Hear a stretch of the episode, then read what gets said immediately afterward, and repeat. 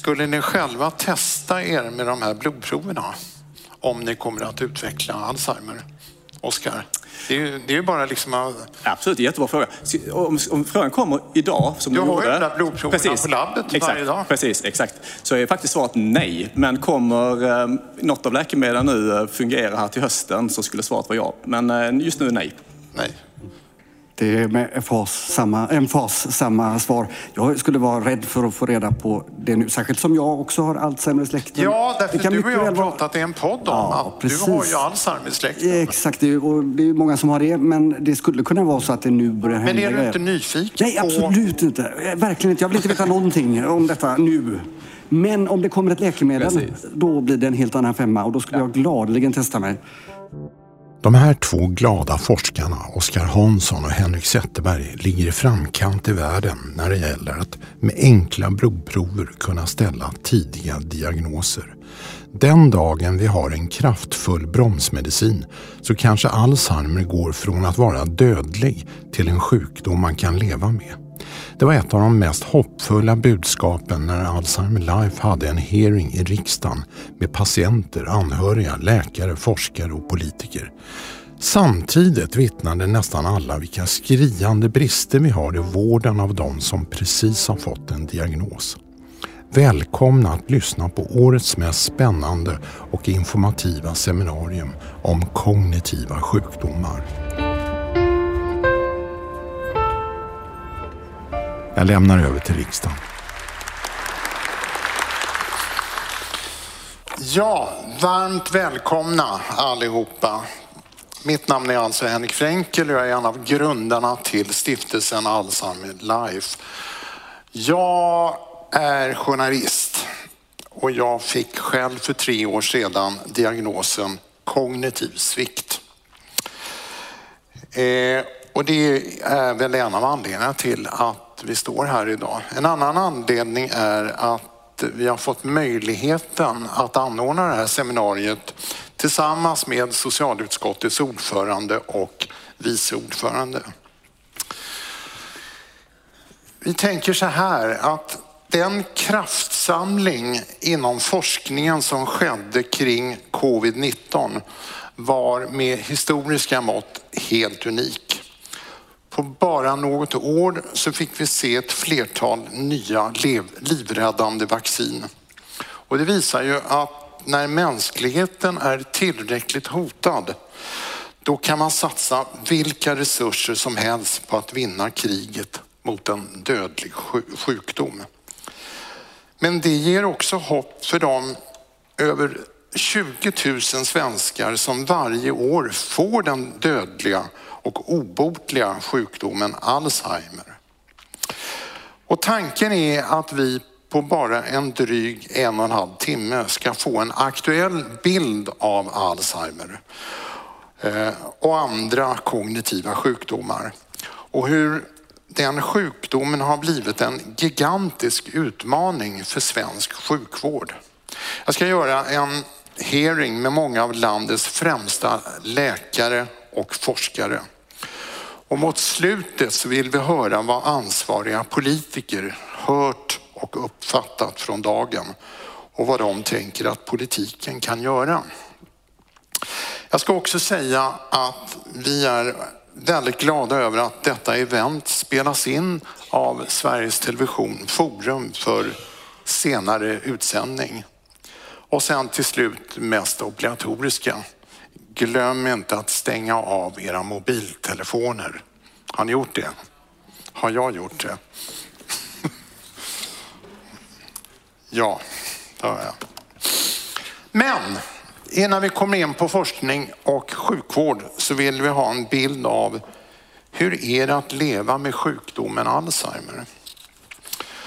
Välkomna upp Nina Gunke och Claes Brodd. Vi applåderar va? Nina Gunke är en välkänd skådespelare som nyligen gick ut i tv med ett mycket berörande inslag där du berättade att du hade drabbats av Alzheimer. Claes Brodd är anhörig till makan Inger som sitter där och som drabbades av Alzheimer och som nu deltar i en studie kring ett nytt läkemedel. Varmt välkomna bägge två. Tack för det. Nina, vi har ju träffats tidigare Ja. i min podd. När vi såg dig i tv så var du ledsen och chockad. Har du landat i sjukdomen? Ja, det har jag faktiskt gjort. Det var, jag, jag, jag landade efter ett halvår ungefär. Då kände jag att det här går inte längre. För jag hade talat om för mina närmsta att de får absolut inte tala med någon annan om det här. Eh, och det gjorde de inte heller då. Sen när jag gick ut i tv så har jag aldrig jag kunde inte fatta att det var så många som också är i mitt eh, sätt, eh, i mitt, ja, ni förstår vad jag menar. Det blir lite tokigt ibland. Men, eh, så jag tycker det, det har känts fantastiskt att få träffa så många människor som har blivit berörda utav det. Och jag känner att det är så underbart att få känna också att att man kan hjälpa någon att komma ut ur någon. Sen är ju sjukdomen som den är. Men på vilket sätt känner du av sjukdomen idag? Ja, men det är mitt, språk, Svårt att hitta ord. hitta ord. Nu när jag står så här kan det gå jättebra, men sen ska jag någon fråga mig någonting så vet jag inte riktigt vad jag ska. Och sen siffror har jag problem med, men då har jag fått göra om jag ska ska någonstans så ska jag ringa antingen Samuel, min man, eller mina döttrar att ring 10 eh, eller 30 minuter innan jag ska göra någonting. Och då ringer telefonen och då kan jag gå och åka iväg. Så jag, man får ha lite tips. Lite strategier. Saker för att göra det. Ja. Annars blir det, ja. Hur snabbt utvecklas sjukdomen tycker du? Går det snabbt? Nej, det kan jag inte säga, men jag känner ju med språket och med det så att, eh, att, det, att jag blir sämre. Det känner jag, absolut. Hur känns det? Det är tufft. Det är jätteroligt. Det är det är jättetufft, är det. Jag försöker ju hela tiden att vara positiv. Och när jag tittar runt här nu så är jag ännu mer positiv. För jag tror att ni kommer fixa det här. Nej, jag hoppas verkligen det. Men du har ju blivit ett ansikte för Alzheimer också. Hur reagerar folk som du möter? Därför att du blev ju omsvärmad här ute av en massa människor. Ja, men det är bara positivt. Jag blir ju jätteglad. Vad säger folk till det? Nej, men de tackar för det jag gjorde, har jag gjort. Och alla säger att någon, alltså någon har alltid någon eh, eh, när, närstående som också har samma sak. Och det, det trodde inte jag från början. Jag trodde att jag måste, man måste bli väldigt, väldigt gammal för att få den sjukdomen. Och det är det ju inte. Och så upptäckte du att eh, sjukdomen finns i princip i varje familj. Ja, det kan vara mormor och farmor och mammor och pappor och... eh, Ja, ja, verkligen. Vilket stöd tycker du att du har fått från sjukvården? Alltså för, från början så tyckte jag att jag inte fått någonting. Eh, Vad betyder det? Ingenting? men det betyder att när jag går därifrån från Karolinska så tänker jag att jag kommer få massa tips som jag ska göra. Eh, och det fick jag inte då. Eh, men sen har ju väl jag gått på lite grann att jag vill göra, att jag skulle göra saker. Eh, och då... Så jag Du känner- kräver mer av menar sjukvården. jag, ja, vad ska jag göra? Vad ska jag äta? Vad ska jag göra? Eh, allt sånt där. Och man blir ju liksom, jag vet inte, man kan knappt läsa. Jag vet inte. Jag vill inte läsa vad det här, vad det blir nämligen. Va? För då blir jag bara ledsen. Så det, det gör jag inte. Så Du jag, googlar inte på Jag vill vara sjukdomen. positiv. Nej, jag vill vara pos- positiv. Eh, och så. Så att det är... Du har ju din man Samuel här i publiken Ja. också. Eh, Det är en klippa. det är en klippa. ja. Ja. var, varje, varje, varje patient skulle ha en Samuel. Samuel, ja faktiskt. Eh, men hur lever din familj med sjukdomen? Jo, men alltså, barnen är ju fantastiska. Jag förstår ju hur de håller på och säger ja, nu kommer jag och hälsa på där och nu gör jag så där. Det, det, Det fixas bakom ryggen på dig? bakom ryggen är det. Det är jättegulligt. Okej. Så att- Du blir inte misstänksam och sådär? Nej, det gör jag inte. Jag vet, att, jag vet vad de gör. Ja. Och det är bara otroligt positivt. ja. Du sa att du inte vill prata om framtiden, men, men när du tänker på framtiden då? Jo, men just nu så tänker jag på att det här... Jag måste göra så mycket som möjligt som jag kan göra. Eh, och sen... Jag vet inte. Vad ska jag säga? Det, det blir väl ett elände. Känner ni sorg i familjen? Jo, men det... Jo, men det är klart att de, det tror jag alla gjorde, eller gör. Men det är ju ingenting som vi pratar om. De vet väl också att jag vill inte prata om det där. Nej. Jag kan prata om det, men eh, det är roligare att göra något positivt. Claes Brodd, din fru Inger fick diagnosen Alzheimer för sju år sedan. Som sagt, Inger sitter här i publiken. Hur mår Inger idag? Egentligen ska man inte prata förbi patienten, men nu är du här som anhörig. Det är snart åtta år sedan Åtta år sedan. och eh, resan utför har varit långsam och gått sakta. Klarar sig väldigt bra själv. Åtta år är ganska lång tid inom Alzheimer så det går bra. Ja. Inger jobbade som demenssköterska på en vårdcentral i, i Jönköping när hon började få sina problem. Så både hon och även du visste ju väl vad det kunde handla om. Ändå så var ni totalt oförberedda. För, förberedda. Ja, vi var helt... Det var som ett slag på käften att få den här diagnosen. Och hur kommer det sig? Ja, alltså den I, här, teo, I teorin kunde ju Inger allt om den här sjukdomen. ja, men det gäller att ta till sig den också då. Och det sättet som vi fick informationen om sjukdomen var ju förödande också då. Ja, berätta. Vi, vi kommer då en dag i juni till eh, geriatriska i Jönköping och möter då, eh, ja, man gör en minnestest och man tar ett ryggmärgsprov och så möter vi läkaren.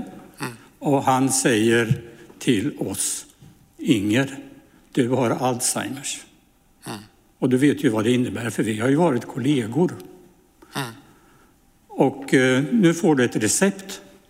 Ta en tablett om dagen och så ses vi om ett år. Och eh, det var allt. Samtalet var över på mindre än en kvart. Vi Och hur kändes det? Ah, Just då kände vi inte. Vi kunde inte ta till oss det. Vi kom tillbaka ett år senare. Och samma fråga. Han frågar hur mår du Inger? Du ser ju pigg ut. Det.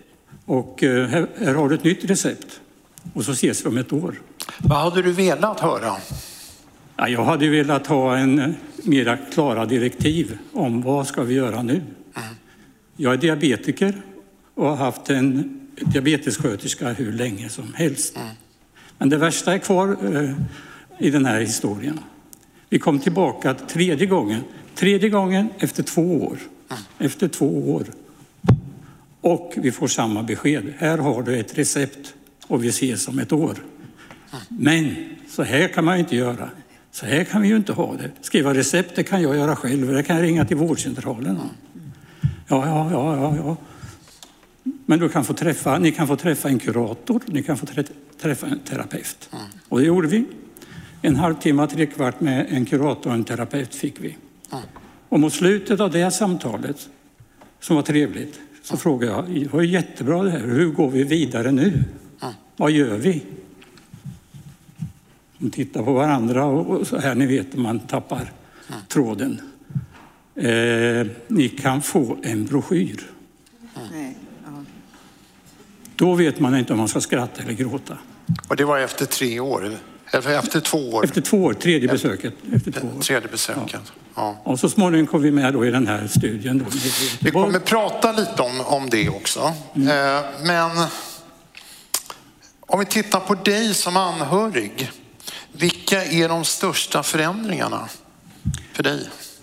Ja, det är att jag, jag bestämmer allting. Jag tar alla beslut. Jag styr schemat, jag, allting. Mm. Och eh, vi pratar givetvis om vad vi ska göra. Men det vanligaste svaret jag får då är bestäm du. Mm. Och jag minns inte naturligtvis. Och så har det inte alltid varit? Nej, nej vem har bestämt hemma? det vet väl du? är inte det lite skönt? nej, ja, jag var van att bestämma, jag har haft sånt jobb, men eh, ja. nej, det är inte skönt. Ja.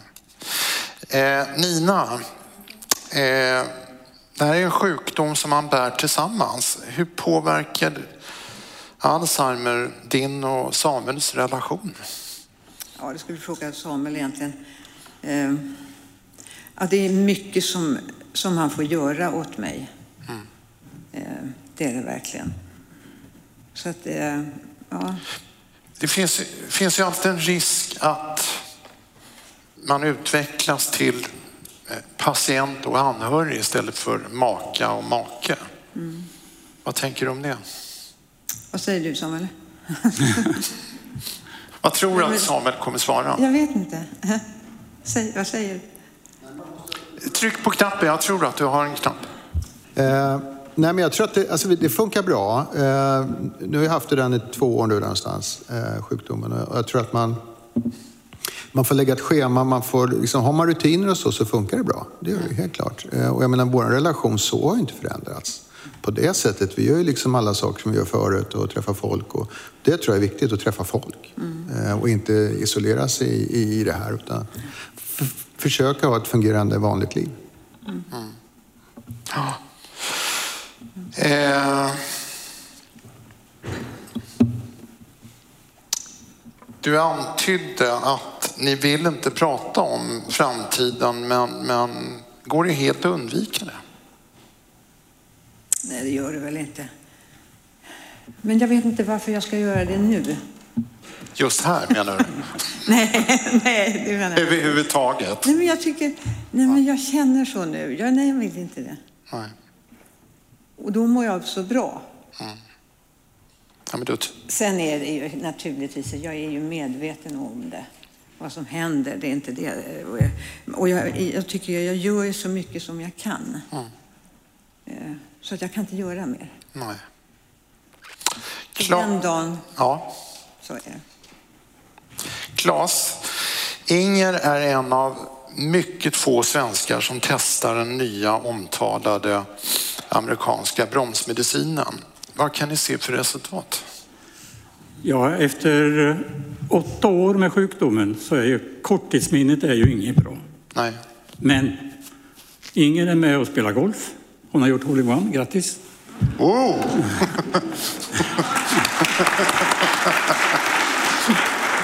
ja, det är mer än vad jag har gjort. Ja, samma här. Nej, men hon, vi, hon är med på alla aktiviteter vi har och, och uh, deltar i allting. Uh, går på gym, varit med i körer. Nu har det varit lite besvärligt med pandemin. Den ja. gjorde illa åt oss kan jag säga. Mm. Vi inte kunde umgås med vänner och bekanta. Uh, vi har ett antal barnbarn som vi är tillsammans med så mycket vi kan naturligtvis. Till sist, vad skulle ni vilja säga till politiker, läkare och forskare som finns här? Nina? Ja. Och vad svårt. Det är ju, man vill ju inte annat än att det ska komma. Lös problemet. Lös problemet. Taget. Klas? Ja, ja eh, det håller jag med om. Jag kan ju säga att den här studien vi har varit med om då, den har gett oss hopp. Ja. Hopp är jätteviktigt. Ja. Och sen har ju ingen fått den där tabletten, ni vet den där grunda. Ja. Och sen ett program för vi har gjort då med, spela, med mat och motion och alltihopa det här. Ja. Och sen har vi lagt till den här aducanumab ovanpå det. Ja. Så det har gått rätt så bra. Men från vården hade man ju önskat kalla det vårdplan. eller kanske en demenssjuksköterska.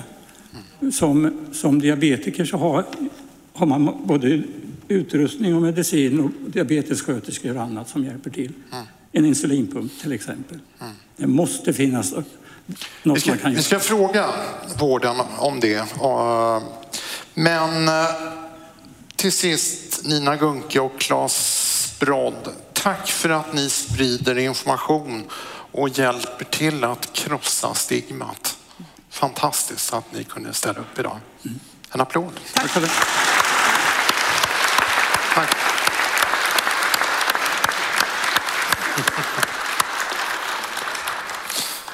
Ni ska få varsin bok också. Varsågod. Jag ska säga det att att eh, den här boken som alla medverkande får, det är Thomas Bakokkolis eh, otroligt fina bok En bastu i Umbrien. Den handlar om hur han och hans familj flyttade till pappans vingård i Italien för att ta hand om pappan när han drabbades av Alzheimer. Nu ska vi ta oss in i sjukvården. Välkommen Moa Wibom, överläkare på kognitiv mottagning i Ängelholm. Och vi har ju sett, hej! Hej! Vi har ju sett dig, en applåd! Eh, Vi har ju sett dig nyligen i tv-programmet Fråga doktorn. Stämmer bra det? Eh, Du jobbar ju på en kognitiv mottagning, men det är ju så här att de flesta som söker för minnessjukdomar hamnar först i primärvården. Hur väl rustade är läkarna inom primär, primärvården för kognitiva sjukdomar? Eh, Det är lika stort spann som det är mellan... Lite. Lite, närmare. Ja. Mm. Eh, Det är lika stort spann som det är mellan oss allihopa här. Det är enormt olika. Borde det vara så? Eh, nej, det är självklart att det inte borde vara Det så. borde vara lika Det egentligen. borde vara lika. Ja. Eh, Jag har hört att över 30 procent av alla diagnoser, diagnoser som sätts på en vårdcentral, att de är felaktiga. Ja, det kan nog vara mer än så faktiskt. Vad tänker du om det? Eh, Ja, jag tänker, min ingång är ju att eh, grundutredningen, den basala utredningen, Ja. är viktig att den sker i primärvården. För då plockar vi bort andra förklarliga skäl som sköldkörtelproblem eller depressioner eller så, som kan lösas på andra sätt. Men därefter så är det ju rimligt att en sjukdom som pågår i 30 år i en hjärna rimligen bör utredas av någon som jobbar bara med den sjukdomen. Och då kommer patienten förhoppningsvis till en mottagning typ den som, som ni har i Ängelholm. Men det kan ju ta ett år. Ja, det kan ta... Och vad tänker du om det? Att från det att man har fått liksom, eh, diagnosen troliga Alzheimer innan man hamnar hos er, att det tar ett år. Eh, det är extremt orättvist, säger jag. Eh, och det är eh, mina underbara sjuksköterskor och medicinska sekreterare som får ta emot den ångesten i telefonen varje dag. Och det är ångest från den som är sjuk och det är en stark oro för, för de som är runt omkring. Mm. Och det är eh, ett, en fråga hela tiden om vårdgaranti och så vidare. Eftersom våra sjukdomar inte är med i SKR-mätningar eller dylikt så finns inte det överhuvudtaget. Så köerna kan vara hur långa som helst. kan vara, ja, vi har ju haft i ett par år har vi haft 21 månaders väntetid för ett oprioriterat besök. Och det är med människor som har fått reda på att De vet att de har en kognitiv svikt, att de har en nedsättning. Men, eh, och ibland så, vi har jobbat Men jättemycket. då har man kunnat googla sig till att det kan vara Ja, Alzheimer. absolut, det finns i, i faggorna. Det finns med. Sen hamnar patienten hos dig, eh, typ. Det- Det görs en stor minnesutredning, en magnetröntgen, En kognitiv utredning. en, ko- precis. Och sen så spårar man biomarkörer i blodet förhoppningsvis via ryggmärgsprov. Och då är frågan till dig, hur säker är du när du sätter din diagnos? Eh, jag jobbar utifrån eh, ett eh, komplext pusselläggande. Jag jobbar med att se helheten. Jag tittar på Men det var inte svar på frågan. Ja, nej, men jag kan säga att jag känner mig oftast säker eh, och då delger jag det till patienten. Men jag lägger alltid till att hjärnan är en, ett fantastiskt organ som är om, um, har ett skallben och jag kan aldrig helt veta. Men om du är osäker, i vilket läge uttalar du ordet Alzheimer? Eh, Det gör jag i samband med att jag får ryggvätskeprovet. Då säger jag att jag har, ser att du har inga tecken till infektion, inga tecken till inflammation, men jag ser ett tecken till Alzheimers sjukdom. Jag kan inte vara säker på att det rör sig om det och därför så ska vi antingen utreda vidare eller låta tiden gå lite grann så att vi kan följa den här patienten nära. Tills jag känner mig När du sen uttalar ordet Alzheimer, eh, hur känns det för dig? Förstår du vad som händer i rummet Ehm, som läkare? Ja, absolut. Jag förstår. Jag kan aldrig sätta mig in i den jag möter, men jag kan ha stor förståelse för att det är ett väldigt jobbigt eh, ögonblick. Och jag ser ju det precis som jag är upplärd till att prata om cancer. Alltså jag lämnar ett dödligt besked och då gör jag det så klokt och omtänksamt och empatiskt jag bara kan. Vilken är den vanligaste frågan från en patient som precis har fått en diagnos? Ehm, Mycket bra fråga faktiskt. Det är ofta så har man inte så mycket frågor mer än eh, att vi pratar. Dels handlar det ofta om hur säker jag är på diagnosen förstås, om det kan vara annat. Och många, och sen är det förstås nästa steg. Om det finns bromsbehandling och så finns det någon bot och det, de flesta är väl inlästa. Man kan de här sjukdomarna idag. Oftast de som har väntat i alla fall ett tag, de har läst på och kan väldigt mycket. Så jag att inte patienten också hur lång tid har jag på mig? Eh, eh, inte, alltså det är ju så här att eh, inte så mycket till mig. För att jag har ju träffat ofta patienten innan och vi har pratat om att jag kommer aldrig någonsin delge någon slags prognos. Det kommer inte hända. Det gör man inte. Utan vi pratar om här och nu och sen så ser vi vad, vad framtiden har Men- framför sig. Och följs Men många läkare har ju standardsiffran 5 till 7 år. Ja, och jag, nu kommer jag kanske, nu får ni så, men jag tycker det är en styggelse. Jag tycker det skulle aldrig vara okej i andra branscher än att, ja det är inte okej i vår bransch heller. Men en kardiolog som skulle uttala sig så, en cancerläkare som skulle uttala sig så, aldrig. En, en neurolog med Parkinsons sjukdom skulle aldrig säga något sånt. För vi vet inte. Så varför gör, varför gör man det inom just det här fältet? Ja, jag tror inte att man riktigt tänker på att det faktiskt är livslevande människor som inte är dementa, utan det är personer som har Så utgår man ifrån att patienten inte fattar? Det tror jag. Det finns ett uns av det. Nu är jag jätteelak, för det är självklart så att det är individuellt. Men det är ju väldigt brutalt egentligen. Ja, jag vet. Varför tror du att jag står här med dig? Varför tror du att jag har en enorm Vadå? drivkraft att förändra det här? Jag tycker Jaha, att det är en är provokation menar. att man ska behöva ha det så som patient när det gäller den här hemska sjukdomen. Du lyssnade på Claes Brodd. Vad tänkte du när han berättade om det här? Att eh, här får du ett plåster, vi ses om ett halvår. Hej då. Ja, det var ju till och med ett år. Eh, Jag tänker att ja, så är vi rustade idag. Eh, Sen eh, Är, försöker- är det så? Så är det. För vi har en massa politiker här. Ja, så är det. Eh, Det är inte tänkt, vi är inte rustade på något sätt för att möta det som man kan tycka är alldeles rimligt, nämligen att få kontakt med sin doktor och sin mottagning och ha en sköterska, kanske kontaktsköterska. Eh, Det är vi inte rustade för alls. Eh, Och framförallt så ska vi göra en utredning och sen ska, vi, sen ska man ut. Eh, Och så länge ut innebär att man inte har någon upp, uppföljning, alltså att man inte vet att man har en stabil och trygg distriktsläkare som kan följa, då är ju... Ut innebär att man åker ut till primärvården Yes. igen. Ja, absolut. Till läkare som inte kan det här. Ja, absolut. Så är det. Men vad tänker du om det när du säger det här? Alltså, jag, blir nästan, jag har ju varit i det här fältet nu i tre år. Jag blir nästan chockad när du berättar det här? Eh, Ja, alltså jag tänker dels är det en historisk återblick man behöver ha med sig. Att vi har kommit väldigt långt. Vi kan diagnostisera sjukdomarna långt tidigare idag än vad vi har gjort för bara 15-20 år sedan.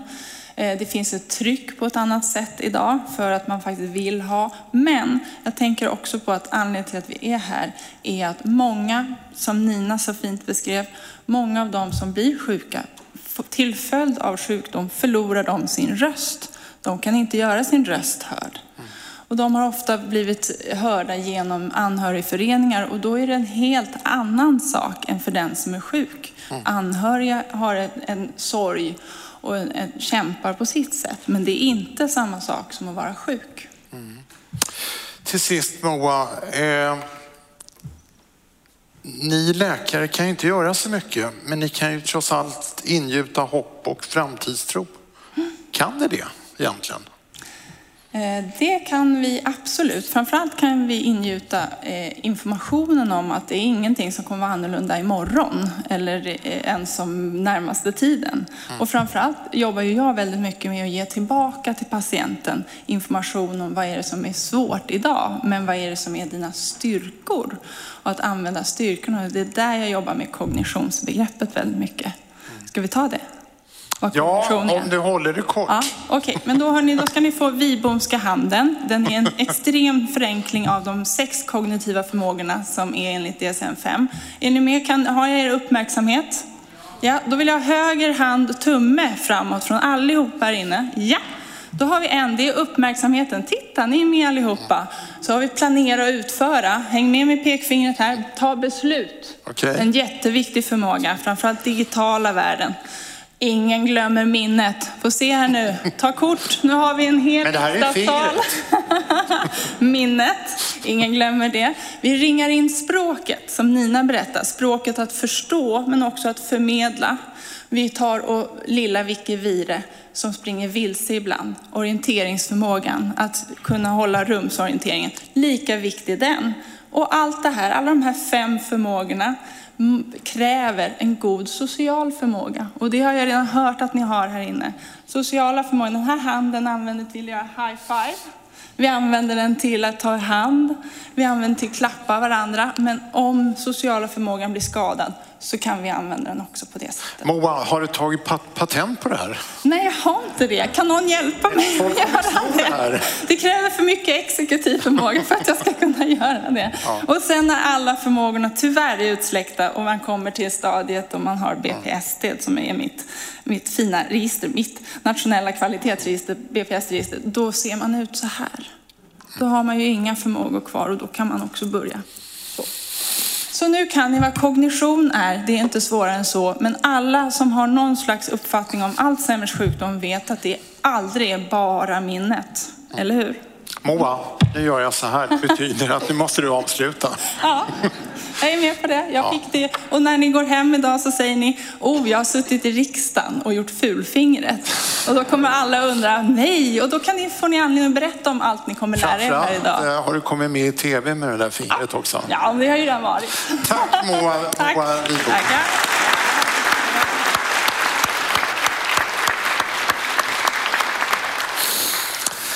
Eh, Det här var en bild inifrån en eh, kognitiv mottagning. Men hur stora är utmaningarna för sjukvården just nu när det gäller kognitiva sjukdomar? Och speciellt med en befolkning som blir allt äldre. Välkomna upp Wilhelmina Hoffman och Bengt Winblad. Varsågod. En applåd. Wilhelmina Hoffman är chef för Svenskt Demenscentrum och även för Silviahemmet. Och Bengt Winblom är, Winblad är nestor inom svensk Alzheimerforskning, professor i geriatrik vid Karolinska institutet. Om vi börjar med dig Bengt Winblad. Kan vi idag säga med säkerhet eh, vad som orsakar Alzheimer? Nej, orsaken vet vi inte. Vi vet i ett fåtal fall säkert orsaken och det är de genetiskt drabbade personerna som har en Ja. ärftlig form. Men det stora Men flertalet? det stora flertalet, jag skulle säga 99 procent, är inte klarlagda. eh, en del av dem har en genetisk riskfaktor som ökar risken för att få sjukdomen. Men majoriteten känner vi inte till orsaken.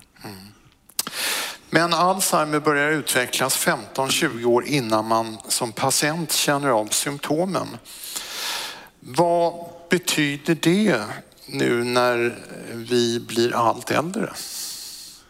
Ja, det betyder ju att vi, vi får allt fler som har de här problemen. Eh, Vi ser att antalet 80-åringar bara på kommande tioårsperioden ökar säkert med 30 procent. Det är ju 40-talisterna som, som tynger vårt samhälle numera och eh, blir 80 Yes.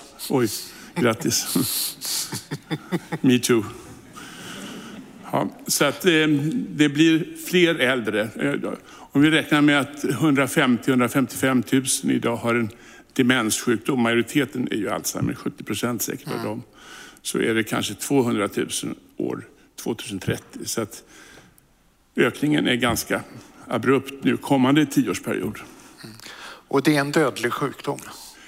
Ja, det är det ju. Alltså man kan ju säga att det är en, en, om diagnosen är korrekt, vilket jag hoppas den ska vara alltid, så är det ju en sjukdom som förkortar kvarvarande livslängd. En internationell forskarorganisation har sagt att vi ser framför oss en tsunami av nya fall av Alzheimer i världen. Berätta. Ja, alltså det är ju, problemet kan ju tyckas stort i Sverige om man ökar från 150 000 till 200 000. Men i utvecklingsländer, alltså länder som afrikanska länder, Indien, andra, så är ökningen ändå mycket större.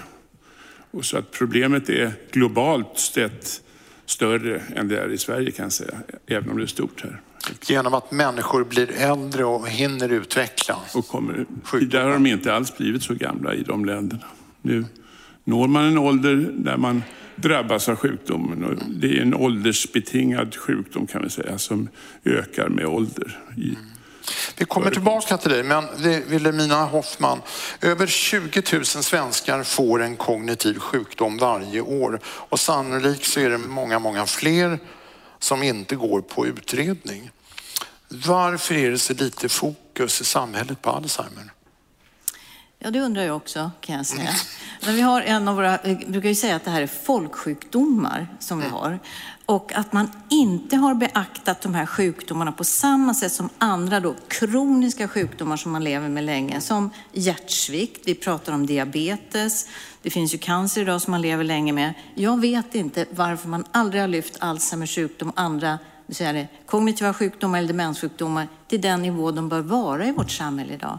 Vi kan ju genom all den fina forskning som Bengt, Bengts team med flera har genomfört under de här senaste 20 åren. Vi kan ju jättemycket om hjärnan idag och de olika sjukdomarna. Men är det så cyniskt att det är för att det handlar om äldre?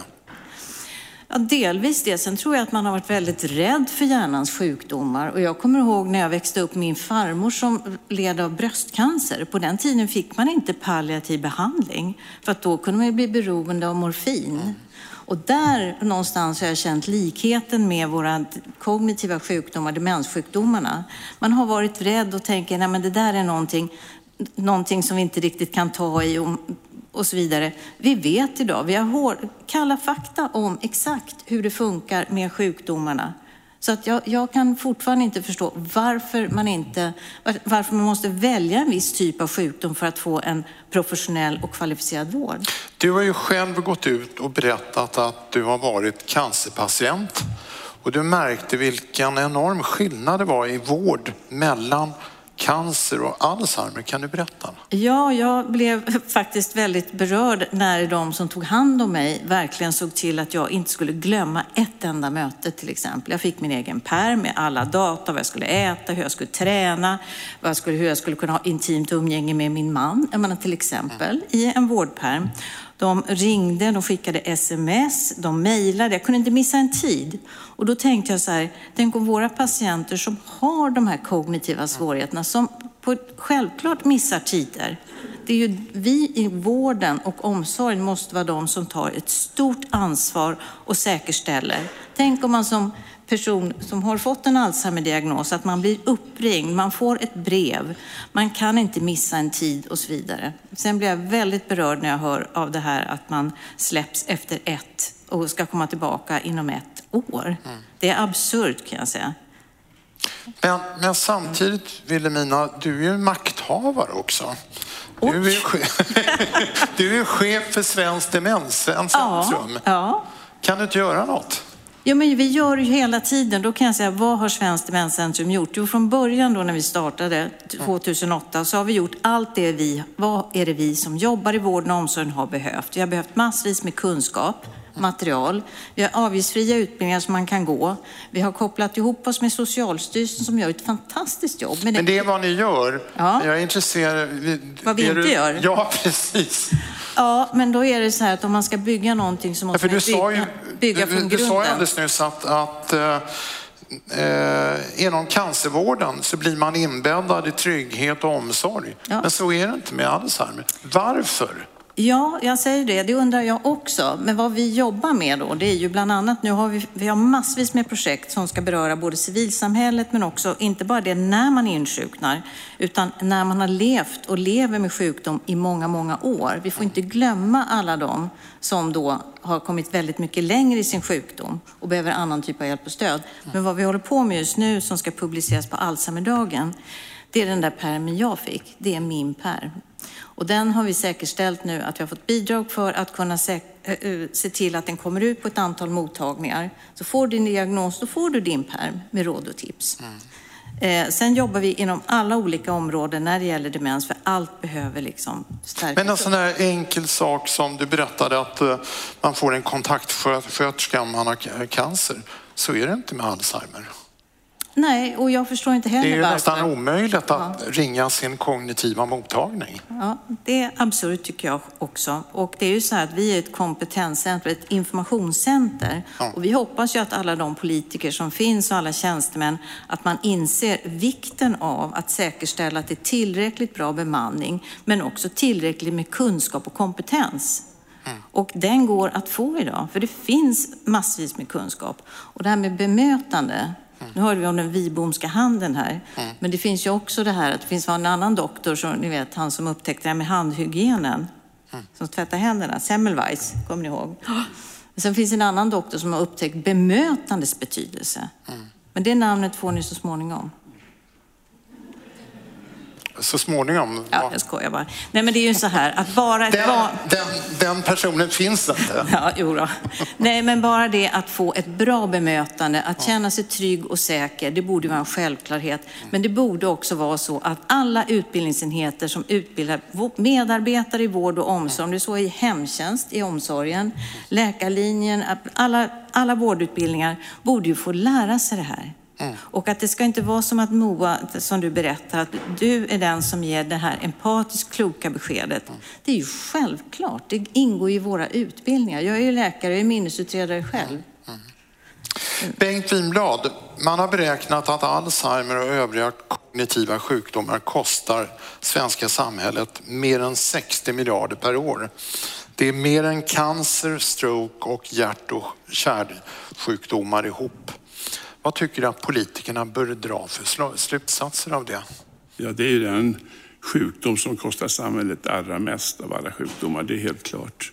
Jag tycker att eh, när jag tittar på de här siffrorna så har det inte varit så stark ökning de sista tio åren. Vi har legat i en platåfas kan man säga. Men ökningen kommer nu framöver, kommande när 40-talisterna som jag sa blir gamla, att öka dramatiskt. Och jag tycker att eh, vi måste ha en planering för kostnaden. Och då kommer jag in på min käpphäst, den nationella planen för demenssjukdomarna. Jag, jag tycker det är en dålig planering om vi inte har en långtidsplanering. Och Sverige ska ha en nationell plan. Vi ska ha en plan för en bra och en lika vård över hela landet. Vi ska ha en plan för utbildningar som Wilhelmina tar upp. Vi ska ha en plan för forskning. Och för det behövs ju avsatta medel. Staten måste gå in och garantera. Vi ska ha vad jag kallar för milestones. Vi ska kunna avläsa, har vi nått de här målen? Har vi inte nått dem? Så ska vi stryka det hela, annars ska vi ge pengar. Men cancerområdet fick ju en sån här nationell plan för ungefär 15 år sedan och det har hänt otroligt mycket. Det, det, det driver utvecklingen. Jag, ser, jag har läst de nationella planerna i Europa och jag har läst USAs plan, jag har läst Hollands plan. Båda rymmer, vilket jag älskar då mycket, kring att, att ha en forskning som driver fram nya tankar. Och samtidigt jag hur industrin har lämnat vårt land. Industrin, läkemedelsindustrin håller på att lämna helt. Och de flyttar till Holland och flyttar till Amerika. Så att jag skulle vilja att vi har en plan där man knyter ihop den med en budget för varje mål. Och varför har vi inte det då? Jag förstår inte det. Jag, jag har kämpat dag ut och dag in, skrivit debattartiklar, försökt påverka politiker. Och vi har tillsammans med Portugal och Serbien Men vad är det som en stoppar strategi. det? Det har måste vi. finnas en broms. Ja, jag vet. Ja. Jag, Är det det att... Vilhelmina kanske vet. Nej, det, det, det jag tänker på det är ju det här med demensstrategin som man har lagt med sju punkter 2018. Eh, och vi har sett att våra grannländer, Norge är inne på sin tredje plan och man lägger in pengar och man lägger in mätbara mål som man ska nå upp till. Och det är ju självklart vi ska ha samma sak i Sverige. Jag, jag var med när Danmark fick sin första, eller, första demensplan, eller strategi. Här har man valt att använda lite samma begrepp. Man la in 500 miljoner kronor för att under ett antal år genomföra de här sakerna för att förbättra kunskapsläget, forskning, utveckling och så vidare. Och man kan inte räkna med att säga så här att ja, vi ska ha en plan och ni ska göra exakt samma sak som ni gör, eller ni ska utveckla men utan pengar. Så det måste, precis som Bengt säger, en prislapp på och mätbara mål och vi kommer att fixa det här. Det finns en bra kunskapsbas i vårt land, men vi använder inte den tillräckligt väl. Och jag har lärt mig från industrin, till exempel att ta fram ett nytt läkemedel. Då har man en plan, man har mål. Når man inte målet så kapar man projektet. Har man nått målet efter ett år eller efter två år så ger man nya medel till det hela. Och det gäller vården, det gäller omsorgen, det gäller utbildningen, det gäller forskningen. Och här saknas det en plan. Ja, helt, helt. Eh, du är också forskare, eh, eller du är forskare. Vad tänker du att forskning kring cancer får tio gånger mer resurser än kognitiva sjukdomar här i Sverige? Alltså, jag ser ju avundsjukt på att de får så mycket mer Ja. pengar och skulle gärna se att Alzheimerforskningen fick mera. Men varför Men- är det så? Det, det är två olika grupper som drabbas. Det är yngre, ehm, språk, språkrören finns, det går ganska dramatiskt till. Demenssjukdomarna drabbar äldre, det är mera gråzonen på något sätt och, och vi får inte samma påtryckning. Jag är mycket tacksam till Alzheimer Life här och ett sånt här möte med både anhöriga, patienter och politiker och andra för att kunna påverka dem i en positiv riktning. Vilhelmina, du tänkte säga något? Eller? Nej, jag, jag, jag, kan säga, jag kan stå här hela dagen i sådana fall och säga vad jag tycker. Men Eh, Vilhelmina, jag har en känsla av att allt fler yngre får diagnosen Alzheimer. Är det så? Är det för att metoderna för diagnos har blivit bättre? Eh, jag, jag kan inte säga att det är hur ska vi säga, åt det ena eller andra hållet. Det jag bedömer det som, det här är min Ja. egen bedömning, det är att vi har blivit bättre på att uppmärksamma kognitiva svårigheter och att man, man får en diagnos lite tidigare än tidigare. När jag började arbeta då var det ju många unga personer som låg inne på äldre, äldre, inom äldrepsykiatrin eller inne på långvården som det hette på den tiden. Ehm, så Jag, jag tror inte att det är fler som drabbas. Det är snarare så att det kanske är fler som får diagnos tidigt. Min bedömning. Men, är, men om vi säger att eh, folk får, eh, att eh, de som drabbas drabbas av det lite, lite tidigare så kan det komma att innebära att de får bära sin sjukdom i kanske tio år innan de blir riktigt sjuka. Eh, klarar sjukvården av det? Jag tycker att det här skulle faktiskt fungera. Vi har, vi har ju fått höra här, här både från Nina och familjen Brodd att man kan klara att leva, men man kan också bra och göra sak, viktiga saker. Men man behöver ett stöd och jag skulle se att man hade en, den här, en vårdplan och stöd som fungerar hela vägen. Mm. För det händer ju saker inom det här, under den här resan som man gör med sin sjukdom, den här demensresan. Och att man vid varje gång det, det liksom dyker upp något, att man kan få bra råd och tips och stöd. Jag tycker inte att det skulle vara orimligt. Och jag tror inte att det skulle vara, ta för stora resurser. Jag tror att det skulle kunna till och med spara pengar. Och jag vill slå ett slag för dagverksamheter. Jag tror att det kan vara en oerhört bra resurs för många och då ska de vara riktigt välfungerande också. Mm, mm. Till sist Bengt Winblad, du har, du har redan varit inne på det, men om du nu riktar det direkt till politikerna, vad vill du säga? Ja. Vi står ju här i politikernas hus. Jag, jag vill säga att politikerna förhoppningsvis efter dagen ser sjukdomen på ett annat sätt. Att det går att göra någonting åt den här. Vi är väldigt nära ett genombrott när det gäller behandling mm. av sjukdomen. Vi kommer upp med nya preparat som ska testas under hösten, eh, eventuellt godkännas. Det, det, forskningen har gjort en hel del. Men politikerna behöver på något sätt se att det här är inte ett område vi ska spara pengar på, utan det här är ett område vi ska satsa på. Både när det gäller forskning, utveckling, utbildning och klinik och omvårdnad. Och jag tror att, att titta på våra kommuner så ser jag att man har gjort en ganska stora neddragningar i antalet boendeplatser i särskilda boenden, sjukhemsplatser. Titta på siffrorna här, se vad vi kan göra. Jag tror vi kan öka insatserna på alla nivåer och framför allt att skapa demensteam så att man blir väl omhändertagen. Mm. Okej, okay. hoppas att uh, du blir bönhörd. Tack så mycket Vilhelmina och Bengt Winblad. Ni ska få varsin bok. Varsågod. Och ta med en till Moa också. I annat fall blir hon ledsen. Eh, vi eh, var inne på forskning. Sverige har, har eh, kommit väldigt långt fram i sin forskning kring Alzheimer trots väldigt små resurser. Faktiskt, faktiskt vunnit världsrykte. Och det händer otroligt mycket just nu och det är det vi ska prata om nu. Välkomna Henrik Zetterberg och Oskar Hansson. En applåd. Eh, Henrik Zetterberg är professor i neurokemi vid eh, Göteborgs universitet och Oskar Hansson är professor i neurologi vid Lunds universitet och överläkare på Skånes universitetssjukhus. Välkomna. Tackar. Eh, Henrik Zetterberg, de senaste läkemedlen mot Alzheimer kom för cirka 30 år sedan det var olika former, eller är olika former av symptomlindrande medicin. Men 30 år sedan. Mm. Det känns som ett misslyckande för forskningen.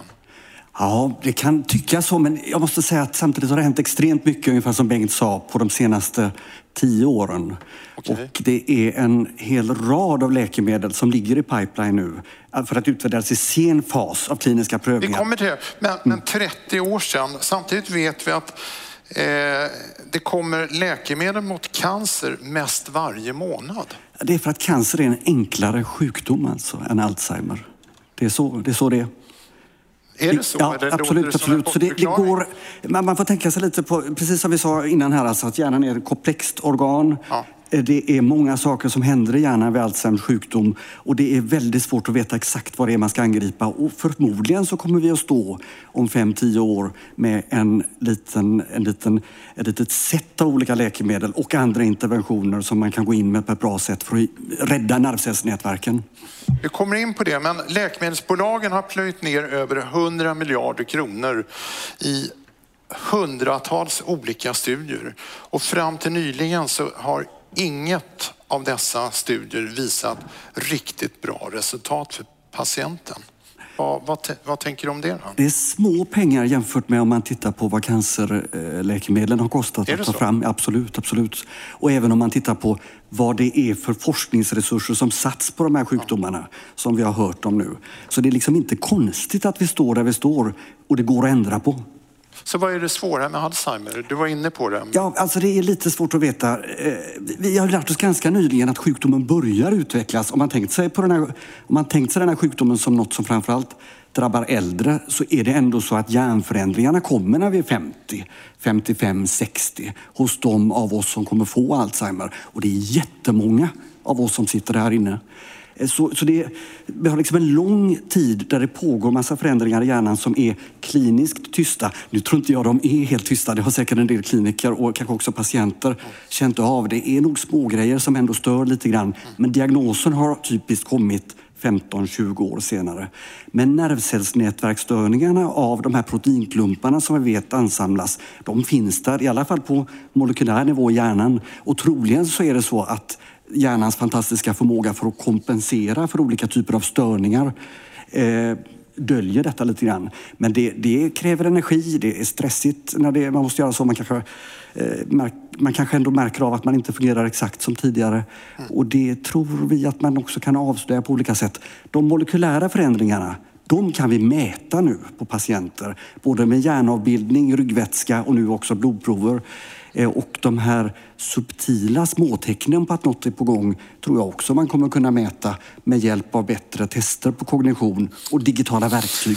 Vi kommer in på, eller vi ska, vi ska ta upp just det, Oskar Hansson. Din forskargrupp skapade rubriker över hela världen när ni för något år sedan la fram en studie om att kunna spåra Alzheimer via enkla blodprover. Hur är det tänkt? Vad sa du, hur det är tänkt? Ja. Ja, varför vill man det? Säga. Jo, nej, men det är ju ändå att, eh, precis som Moa varit inne på, att det är ju många som drabbas ändå av minnessvårigheter eller kognitiva svårigheter. Eh, och det är ju många orsaker till det. Alla har vi väl någon gång kanske sovit dåligt, varit stressade och så och kommer inte ihåg koden längre till kortet eller till bilen. Men jag men... tänker mer på själva blodprovet. Hur är det tänkt att användas? Precis. Jo, men jag kommer in lite på det. Och eftersom det är så många som drabbas av minnessvårigheter ja. så är, måste ju ändå den primära diagnostiken ske ute i primärvården. Det är ju ändå vår ryggrad i sjukvården. Men, men allmänläkarna idag har ju inte tillgång till några riktigt bra verktyg för att sköta det här. Det är inte så att allmänläkarna på något sätt liksom inte gör sitt absolut bästa och inte är duktiga, för det är de, de är jätteduktiga. Men de har liksom inte de verktygen som krävs idag. De har några enkla tester som är ganska dåliga och så för att säga om det här är Alzheimer eller inte. Ehm, och eh, då är ju tanken att det här då relativt enkla blodprovet där man kan mäta ämnet tau då, som är det som lagras upp i hjärnan vid, vid Alzheimer annat, att det ska hjälpa liksom, primärvårdsläkaren, allmänläkaren i framtiden för en träffsäkrare diagnostik. Så hur tidigt kan man börja spåra Alzheimer med det här testet? Jo, ja, precis. Så det ändrar ju sig då. Det är ju lite som Henrik sa, att sjukdomen startar ju 10 till 20 år innan man märker av det. Och de här eh, ämnena börjar också ändra sig i blodet då ungefär 10 år i alla fall innan symptomen bryter ut. Eh, vilket gör det lite komplext. Så det, det, det kräver en viss kunskap om att använda den, för det är inte självklart att vi vill diagnosera sjukdomen innan man ens märker av den. Ja, det, du tog frågan ur munnen på mig.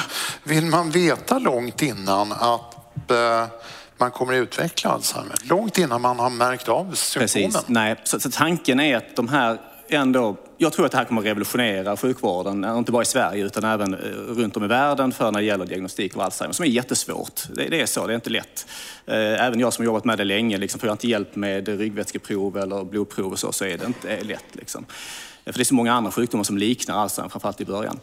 Um, så precis, så då, då, då, och då vill vi ju att man bara ska använda detta på patienter som söker för att de har problem. Mm. Så att kommer man in och säger att min, min mamma fick Alzheimer när hon var 70, jag känner mig orolig men jag märker inte av något. Nej, du ska inte testa dig. Utan det är när man har faktiskt mätbara problem och då är det aktuellt att man ska få behandling för sina problem. Mm. Så att i princip så, så kan man hitta sjukdomen om kanske redan vid 55-60 års åldern. Precis, så låt oss ponera i en fantastisk framtida värld där vi har något enkelt billigt läkemedel som mm. man ska sätta in tidigt och som gör att man aldrig märker av sin sjukdom. Ja. då hade det ju varit fantastiskt. Då, då, då, skulle ju faktiskt de här blodproven kunna vara en del av en screening av befolkningen där man kan upptäcka och sen sätta in. Men där är vi ju absolut Kan du inte tänka dig att det ska bli screening av det här? Ja, då, det, det, förutsätter ju att man har ett läkemedel som sagt som är biverkningsfritt i princip och eh, som är, har en väldigt låg kostnad. Men är det här motsvarigheten till PS, PSA-proven när det gäller prostatacancer? I, I, en sån situation, om man hade ett botemedel, skulle det, kunna, skulle det vara det. Men så är det ju inte idag. Va? Eh, vi skulle bara vara jätteglada här om vi står här eh, till hösten förhoppningsvis och har läkemedel som verkar bromsa mm. sjukdomen när den är symptommässig. Och då kommer de här blodproven hjälpa till för att hitta patienten som ska få. Så att screening känns långt borta. När ska det här rullas ut på vårdcentralerna? Vårdcentralerna kommer att dröja, men däremot att börja använda dem på de här specialiserade klinikerna som, som just tar hand om som Alzheimers sjukdom och andra relaterade mm. sjukdomar, så kommer vi nog komma igång redan här till hösten. Det är egentligen faktiskt eh, Henrik och, och Kajs labb här i Göteborg som kommer att hantera mycket av, av det. Så att, eh, förhoppningsvis till hösten, hoppas vi. Och när kommer du, därför du sa att poängen är att det li, ligger ute på vårdcentralerna. När kommer det ske? Precis, att det pågår ju flera studier nu i Sverige, bland annat i Skåne har vi en studie med 25 vårdcentraler och den kommer att bli klar om ett, två år. Och vi vill först se hur det fungerar, också hur allmänläkarna upplever att det verkligen hjälper dem i vardagen, men också att det verkligen blir bättre för patienterna. Men samtidigt har vi ju hört till exempel Moa säga att kompetensen är väldigt uh, olika ute på mm. vårdcentralerna. Kan man ta hand om ett sånt här blodprov överhuvudtaget? Det, det är väldigt, precis, en väldigt relevant fråga. Så det, det måste ju kopplas med någon typ av utbildningspaket också. Eh, för vi vill ju inte att folk ska få felaktigt kanske diagnosen Alzheimers sjukdom. Då. Alltså, eh, så att det, det, måste kopplas med någon typ av, av, eh, av, utbildningspaket. Men det kan också hjälpa allmänläkarna ganska snabbt att veta vilka ska jag remittera vidare till de här mer specialiserade klinikerna. Men då har vi också hört att minnesmottagningarna har ju ett, två års köer. Precis. Kan de ta emot fler patienter? Precis, men det behöver kanske inte bli fler. Utan idag kanske man remitterar vidare ganska många som inte ens behövs remitteras. Vi får ganska många till kliniken i Malmö som inte har eh, någon demenssjukdom eller så. Eh, men har man då liksom ett blodprov som kan hjälpa allmänläkaren att veta att den här patienten ska jag remittera vidare, då kanske det är så att vi kanske till och med delvis får färre, men mer rätt patienter till oss. Mm. Henrik Zetterberg, det var diagnos. Det pågår alltså oerhört spännande forskning kring nya bromsmediciner som du var lite inne på eller antydde. Eh, vad är skillnaden mellan en bromsmedicin och en symptomlindrande medicin? Precis, vi har ju i dagsläget eh, läkemedel som är symptomlindrande och där kan man säga att de läkemedlen hjälper nervcellerna att prata med varandra. Men de fortsätter att vara sjuka av Alzheimers sjukdom och de fortsätter att dö. Bromsmedicinerna skulle då angripa sjukdomsprocessen eller processerna på något sätt så att nervcellsdöden minskar eh, eller kanske till och med stannar upp. Och då får man en riktig broms på sjukdomsprocessen. Och då kan vi egentligen prata om bromsmediciner. Det säger symptomlindrande Men vad betyder det att den bromsas? Att det liksom stannar av. Helt och hållet? Ja, och till och med så finns det en del data som talar för att en del av de läkemedelskandidater man tittar på nu kan ta bort hjärnförändringarna vid Alzheimers sjukdom. Tänk om man kan säga det att jag hade Alzheimer. Mm. Det, det, det är dit men ska. ingjuter inte du lite för mycket hopp just Nej, ja, nu? Precis, men jag menar vi måste, alltså det, tittar vi på data så är detta fakta faktiskt. Att ja. amyloidklumparna, de här proteinklumparna som ansamlas vid Alzheimers sjukdom, de går att bli av med till mycket stor grad. Och det är fantastiskt. Och det har inte folk fattat. Jag menar, eh, om vi nu pratar igen om alla genombrott som ligger där lite grann på. Jo. Sen är de kliniska resultaten om detta, de är svårtolkade i dagsläget. Men möjligen är det så. Men vad spelar det för roll om ja. placken försvinner om man inte blir, får tillbaka sitt minne eller sin uppmärksamhet? Det vill säga om de kognitiva förmågorna fortsätter försämras. Mm. Jag tror att detta förklaras igen av att sjukdomen har stått och pågått under så länge. Men jag, jag, säga, nu är jag lite överoptimistisk kanske. Men jag vill, jag vill stå fast patienter är det är patienter som redan har kommit för långt i ja, Precis, om vi nu tänker oss att jag börjar få klumpar i min hjärna nu, 50 snart, ja. eller 55. Ja. Och så pågår det och det bygger på sig över 10-15 års tid och riktigt härsknar i hjärnan. Och sen går man in med antikroppar eller vad det nu kan vara, och ta bort dem. De här kvarvarande nervcellsnätverken, ja, de är ju lite hopskrumpnade då. Och om, att de skulle väckas upp på någon sån här under sett. Det, det finns inte. Det, vet du vad, det kan finnas om man lyckas med något läkemedel att göra en liten stimulering eller med interventioner som gör att man stimulerar de här nätverken som finns kvar. Så jag skulle inte säga att det inte går att återfå kognitiv funktion. Men det är ändå så att om vi kunde stoppa upp det innan nervcellsnätverken brakat ihop så man har symptom så, så är det för mig väldigt konstigt om inte det här blir något bra. Mm. Vi alla läste ju eh, förra sommaren att eh, det, var, det, blev faktiskt eh, en, en bromsmedicin som, som fick godkänt av den amerikanska läkemedelsmyndigheten. Men den europeiska läkemedelsmyndigheten sa nej. Varför det? Det beror på att koppling, eller effekten på kliniska symptom var så svår att se. Eh, var, man kan säga att den datan är högst osäker. Och då kan man ju då tycka att det är rimligt att man kanske inte skulle godkänna ett läkemedel som skulle ta... Eh... Men varför ja i USA och nej i Europa? Ja, det är jättespännande och det är omtvistat också. Men i amerikanska läkemedelsmyndigheten skrev om detta på ett sätt som jag gillade. Läkemedlet tar bort amyloidklumparna eller minskar dem. Den kliniska effekten är osäker, men eftersom klumparna är så starkt kopplade till Alzheimers sjukdom så finns det anledning att hoppas och därför sa man ja mm. detta. Sen blev det många turer runt detta. Läkemedlet blev väldigt dyrt och då blir det nästan som att man kan säga att det kanske var någon slags taktisk miss från läkemedelsindustrin faktiskt. Att ta fullpris på ett läkemedel där man inte vet om det kommer att funka. Det är ungefär som att sälja en bil som funkar på testbana men inte ute i trafik. Mm. Eh, och det var ju ett jädra misstag alltså. Det var inte bra. Och det blev, det blev Har det skadat forskningen? Ja, lite, du? lite grann. Det skadade läkemedelsindustrin lite grann. Aningen. Men jag tror att det kommer rätta till sig. Men det, vi vet också att flera andra bromsmediciner ligger i pipeline. Eh, så när tror du att svenska patienter kan ha en bromsmedicin värd namnet? Just det, det är svårt att säga, men det har gått mycket fortare nu än vad jag har eh, trott eh, tidigare. Jag tror att det kan ta, det kan, jag tror det kan gå riktigt fort faktiskt, fyra, fem år. Mm. Så, och därför så är det viktigt budskap nu till alla som sitter här och lyssnar att man kan inte, det är inte vänta och se som gäller utan det gäller att satsa nu och förbereda sig. Och är det så att det går åt skogen ja. så gör inte det någonting för de här satsningarna behövs ändå. Mm. Så är det. Mm. Och det kan ju till och med gå fortare än fyra, fem år. Det, det kan faktiskt gå ännu fortare. Ja, det, är, det, är, det är tre olika fas 3-studier som ändå blir klara här inom ett halvår till åtta månader. Förhoppningsvis är någon av dem positiv då, tydligt positiv. Så då vad är ledtiden ut till patient i så fall om något av dem skulle bli godkänt? Ja, det är, vi pratar ju ändå oktober, november eh, och sen är det väl ett, ett år, något sånt efter det i så fall. Så, att, så du eh, menar att om ett drygt år så kan det finnas en bromsmedicin det kan, ute? Ja, jag hoppas verkligen det. Alltså det, det är ganska mycket, jag är ganska optimist ändå, liksom, för det är ändå, jag har haft fyra olika sådana här antikroppar och alla har ju ändå, även om de inte varit, vissa då här har inte visat fantastisk effekt, så har de ändå visat på någon effekt. Mm. Det är inte att det inte visar någon, alltså det är inte negativt. Och sen har vi tre andra då som blir, blir, blir klara här då till hösten. Liksom. Att ingen av dem eh, skulle fungera, det, jag skulle tycka det var ja, Tråkigt. Ja. Mm. Jag, skulle också, jag skulle också vara förvånad.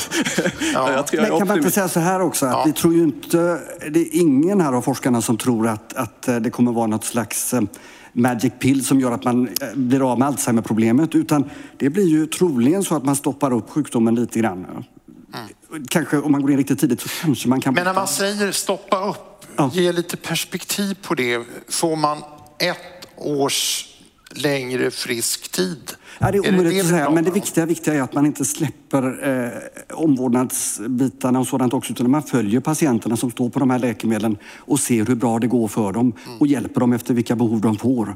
Så det, det, alltså... Men det, inte, det blir inte en bromsmedicin typ inom HIV att man kan leva med sjukdomen? Jo, förhoppningsvis, det tror jag. Det är nog lite grann när man kommer in, skulle jag gissa också. Liksom att kommer man in i de senare faserna liksom, så kanske det är mer än det för långsamma förloppet. Men det pågår ju studier nu också med personer som ännu knappt märker av sina symptom. Mm. Och tar vi då bort alla amyloid då, så vem vet, eh, får vi se. Ja. Mm. Och det, med, inom HIV så mäter man ju HIV-partiklarna i blodet och ser till att de sjunker ja. när man ger läkemedlet. Och här har vi den fantastiska möjligheten att mäta Alzheimerprocessen mm. i blodet och följa läkemedel och sådant. Så jag tror vi är ganska bra rustade för att hantera de här typerna av läkemedel. De här blodtesterna eh, kuggar väldigt väl in med eh, de nya bromsmedicinerna också. Precis, precis. För man hittar patienter i tidiga skeden mm. som man kan testa den nya medicinen på. Mm. Och funkar medicinen så normaliseras, eller sjunk, då ändrar sig de här blod... Men det kommer också innebära att väldigt många yngre kommer ju söka, kommer ju vilja ha de här blodproverna. Mm. Vem skulle inte vilja testa i ett tidigt skede för att kommer man in för sent så är det inte så kul. Precis. Nej, så kan det mycket väl bli i den bästa av världar som vi hoppas på. Eh, men visst, tittar vi ändå bara liksom två, tre år framåt så är det ju fortfarande personer med symptom som kommer att bli erbjudna läkemedel om det nu eh, blir godkänt här till hösten. Så det, det är lite längre i framtiden ändå. Ja. Ja. Vi har ju träffats förut, eh, vi tre, och min avslutningsfråga brukar ni få. Den är likadan. Skulle ni själva testa er med de här blodproverna om ni kommer att utveckla Alzheimer? Oskar? Det är ju det är bara liksom... Absolut, jättebra fråga. Om, om frågan kommer idag, som du gjorde... Du har ju de där blodproverna precis, på labbet exakt, varje dag. Precis, exakt. Så är faktiskt svaret nej. Men kommer eh, något av läkemedlen nu eh, fungera här till hösten så skulle svaret vara ja. Men eh, just nu nej. Nej. Det är med emfas samma, emfas samma svar. Jag skulle vara rädd för att få reda på det nu, särskilt som jag också har Alzheimer-släkten. Ja, därför det kan du och jag har pratat i en podd om ja, att precis. du har ju Alzheimer-släkten. Exakt, och det är många som har det, men det skulle kunna vara så att det nu börjar hända Men är du inte nyfiken? Nej, absolut på... inte. Verkligen inte. Jag vill inte veta någonting om detta nu. Men om det kommer ett läkemedel, precis. då blir det en helt annan femma och då skulle ja. jag gladeligen testa mig och få reda på att jag kanske, det ser ut som, någon kan säga till mig att det ser ut som att du har lite Alzheimer. Ja men vad bra, då finns ju det här läkemedlet och så mäter vi du får komma tillbaka om två veckor, om tre eh, månader och, och, att man liksom ser till att det rättar till sig. Vad spännande. Jag tycker det är jätteroligt att prata med er. Dels för att ni är världskändisar och dels för att ni är så himla optimistiska. Det behövs. Ja, det måste vi vara. En, en stor applåd. Och ni ska få varsin. En stor applåd!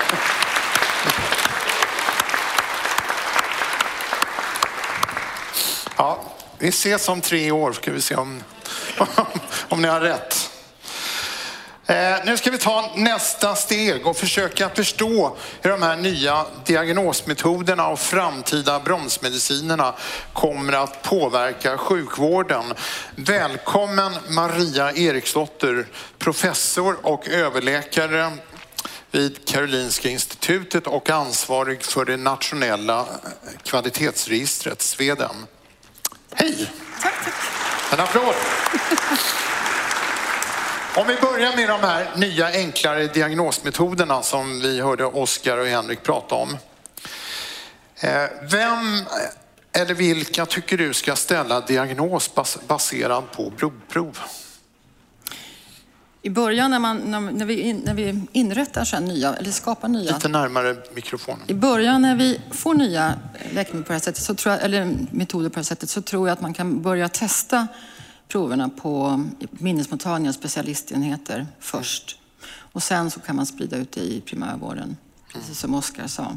Jag vill bara säga en sak till, kan jag få göra det? Ja. Jag vill bara nyansera lite grann. Jag är ju registerhållare för, svenska, eller för, register för, för, eller svenska registret för kognitiva sjukdomar, demenssjukdomar. Och det som är ett av problemen det är att vården ser så olika ut i hela Sverige, att den varierar. För en del av det vi har hört, det finns ju mottagningar som har kortare väntetider än vad vi har hört. Det är det bra det? Nej. Att det är olika? Nej, det var min, min uppmaning till politikerna. Vi måste ju få en jämlik vård över hela landet. Jag vill, jag vill mer nyansera debatten lite grann och säga att, att vi har också eh, att, att, att, att, det finns att det mottagningar som har demenssköterskor. Jag menar, man följer upp på ett bättre sätt än det vi hörde familjen Brodd. Men då är det rena tombolan var man hamnar någonstans. Ja, lite grann så är det ju. Och det kan vi ju inte ha. Utan vi måste ha en jämlik vård som ser likadan över hela Sverige. Det är det vi försöker göra med demensregistret, följa upp data och visa på det. Det här med eh, eh, diagnos via blodprov. Vi, eh, man kan anta att det kommer komma nya patienter med tiden. Kanske yngre patienter också som kommer att upptäckas i tidiga skeden. Har sjukvården, är sjukvården rustad för den här patientströmmen?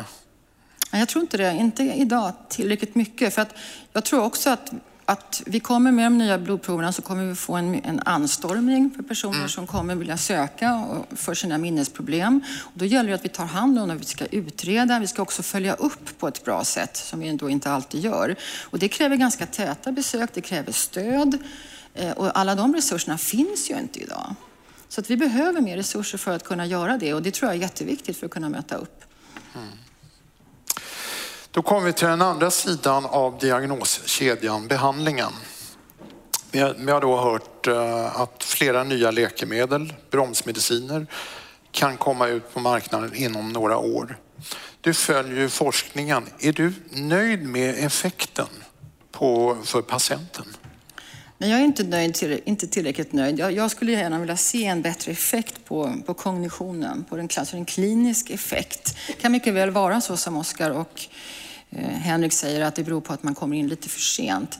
Men man behöver ha en klinisk effekt kan jag tycka för att man verkligen ska få ut läkemedlet. Och vad är det för klinisk effekt du man ska skulle vilja viss, se? Man ska få en uppbromsning av, alltså av minnesförmågan ska stabiliseras åtminstone så att den inte fortsätter att försämras. Så man ska, man ska liksom bromsa upp den kognitiva försämringen. Så att bromsa på ett sluttande plan räcker inte? Ja, om du bromsar upp på slutande plan så stannar du och stabiliserar där. Och där kan det räcka. Och ju tidigare du kommer in, då kan du bromsa upp mm. tidigare så att säga. Så att det tycker jag att man behöver. Och sen är det också så att en del av de här nya läkemedlen har en del biverkningar och man behöver också vara, följa upp det på ett bra sätt. Mm.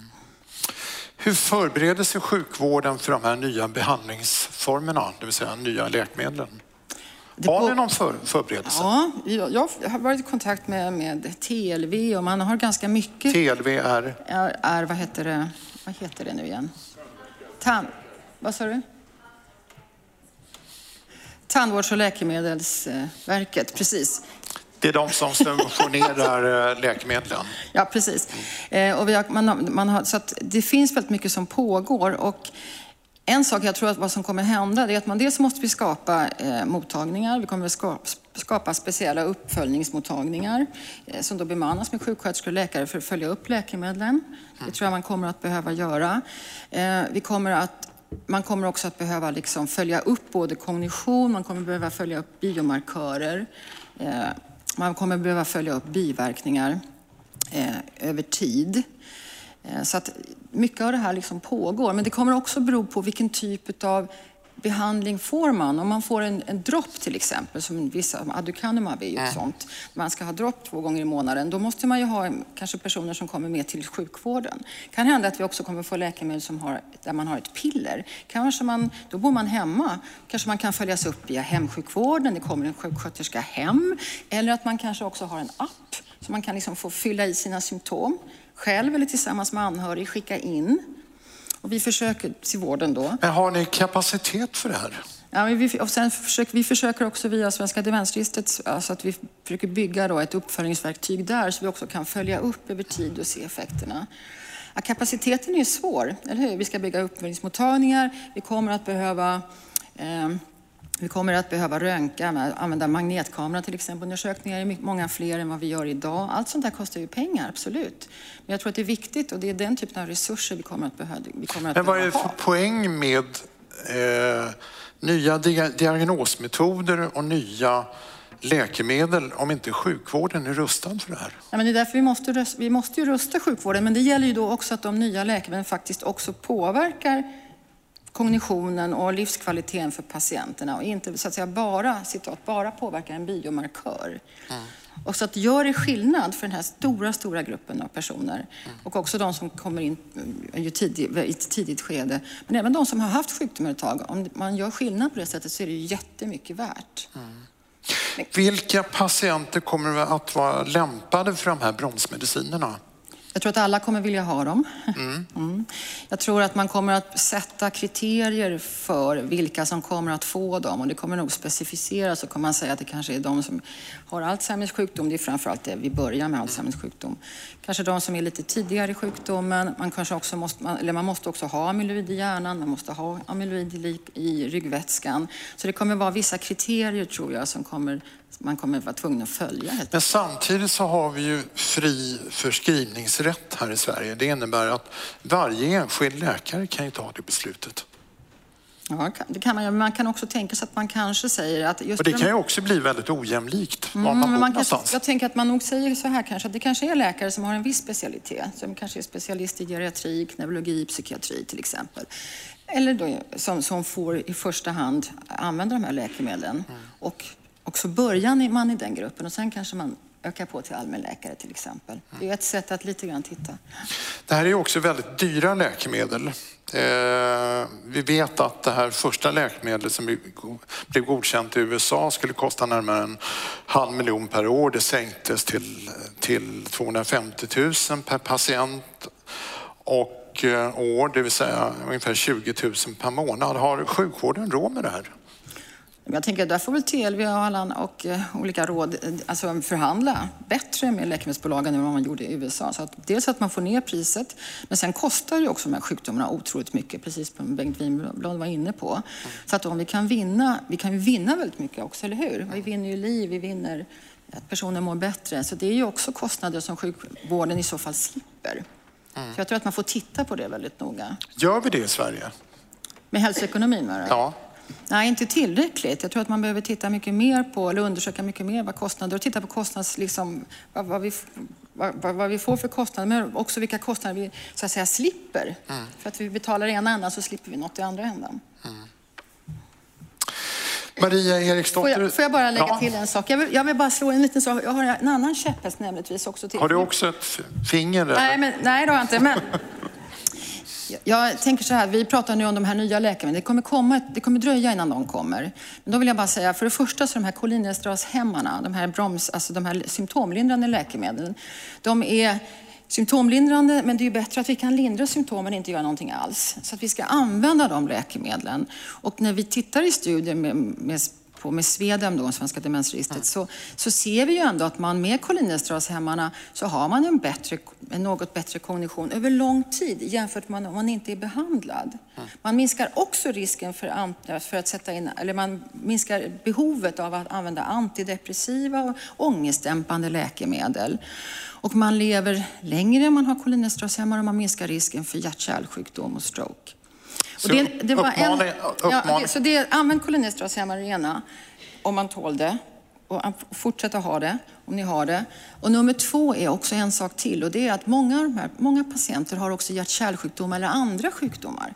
Och vi behöver också behandla de sjukdomarna. Och det ser vi också att, i registret att vi behandlar inte hjärt-kärl, alltså hjärtinf- vi behandlar inte förmaksflimmer, diabetes etc. tillräckligt bra för den här, för den här gruppen patienter med demens sjukdomar. Så det är också en sak som vi kan göra, att om vi gör det så kan vi också förbättra hur man mår. För att om vi behandlar de andra sjukdomarna vi också har, då kan vi också få en förbättrad Men kan du tänka dig, det är det vi ska prata om nu. Ja. Med nästa gäst. Tack så mycket. Tack så mycket. Hej Maria. Maria. Varsågod. Så. Eh, ja, osökt kommer vi in precis på det. Därför att i brist på annan typ av behandling, i alla fall just nu, så har träning, kost, sömn och hjärngympa dykt upp som ett sätt att stärka hjärnans motståndskraft mot kognitiva sjukdomar. Mia Kivipelto. En applåd. Professor i klinisk geriatrik vid Karolinska institutet Eh, du vinner sedan eh, många år tillbaka världsrykte med din forskning kring den så kallade fingermetoden. I kort, korta drag, vad visar fingerstudien? Ja, fingerstudien var den första studien i hela världen som visade att det går att förebygga minnesproblem och kognitiva, eh, eller kognitiv svikt med livsstilsprogram när vi paketerade ihop olika livsstilsfaktorer. Och det är faktiskt en fingermodell också med fysisk aktivitet, hälsosam kost, kognitiva aktiviteter eller hjärngymnastik, sociala aktiviteter, avkoppling och hantering av alla blodkärlrelaterade riskfaktorer, diabetes, blodtryck, fetma och eh, även... Det låter, det låter ganska självklart man brukar säga att det som är bra för hjärtat är bra för hjärnan. Men finns det vetenskap bakom? Ja, och det här Finger var en randomiserad studie där vi har eh, deltagarna slumpmässigt valdes att de fick den här fingermodellen eller kontrollgrupp sedvanlig vård. Och det är den högsta eh, bevisen vi kan få i evidens eh, evidensbaserad medicin. Vi hörde just att det har varit så svårt, tyvärr, att få positiva kliniska prövningar vad det gäller Alzheimer och kognitiv svikt. Och Finger lyckades med livsstil, så därför tror vi att det finns faktiskt evidensbaserat råd. Så vad är det som händer i hjärnan? Det händer mycket i hjärnan. Vi hörde från Moa om det här kognitiva olika domäner, så vi såg nyttan för minnet, men för alla de här olika fingrarna också. Och det var inte bara kognition, även funktions nivå blev bättre, livskvalitet blev bättre och det är viktiga utfallsmått för många äldre. 60 procent minskad risk för andra kroniska sjukdomar, multisjuklighet och även tydliga hälsoekonomiska vinster. Så vi kan säga att den här modellen funkar för hjärnan, hela kroppen på individnivå och samhällsnivå.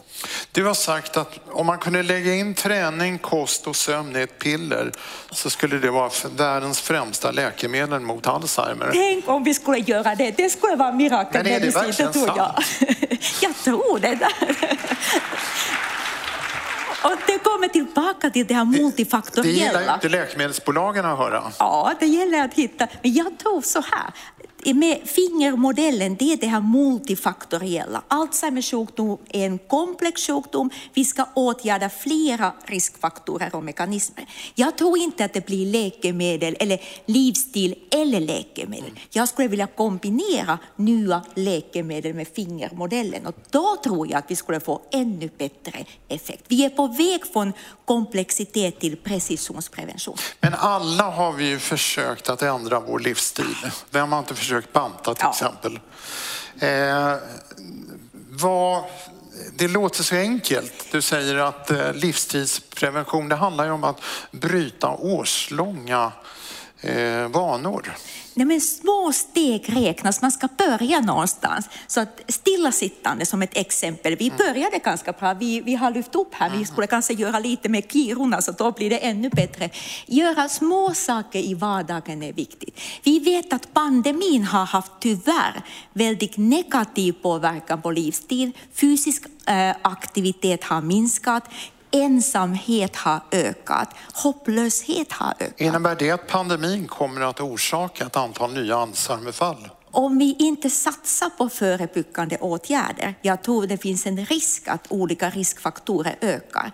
Även minnesproblem, eh, ungefär 20 procent har eh, nu upplevt att minnet fungerar sämre efter pandemin. Mm. Eh. Du blir ju inbjuden över hela världen för att starta forskning i andra länder. Nu senast i Kina läste jag. Eh, men ändå så praktiseras ju inte fingermetoden ens på ditt eget sjukhus. Mm. Eh, Karolinska sjukhuset som råkar vara mitt sjukhus.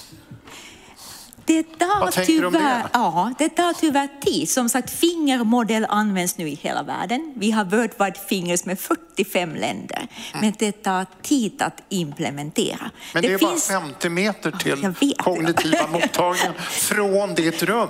Men vi har börjat göra det tack vare Alzheimer Life. Vi fick stöd att testa implementera fingermodellen hos patienter som kommer till oss. Så vi är på G och det behövs. Men jag tror inte det räcker till.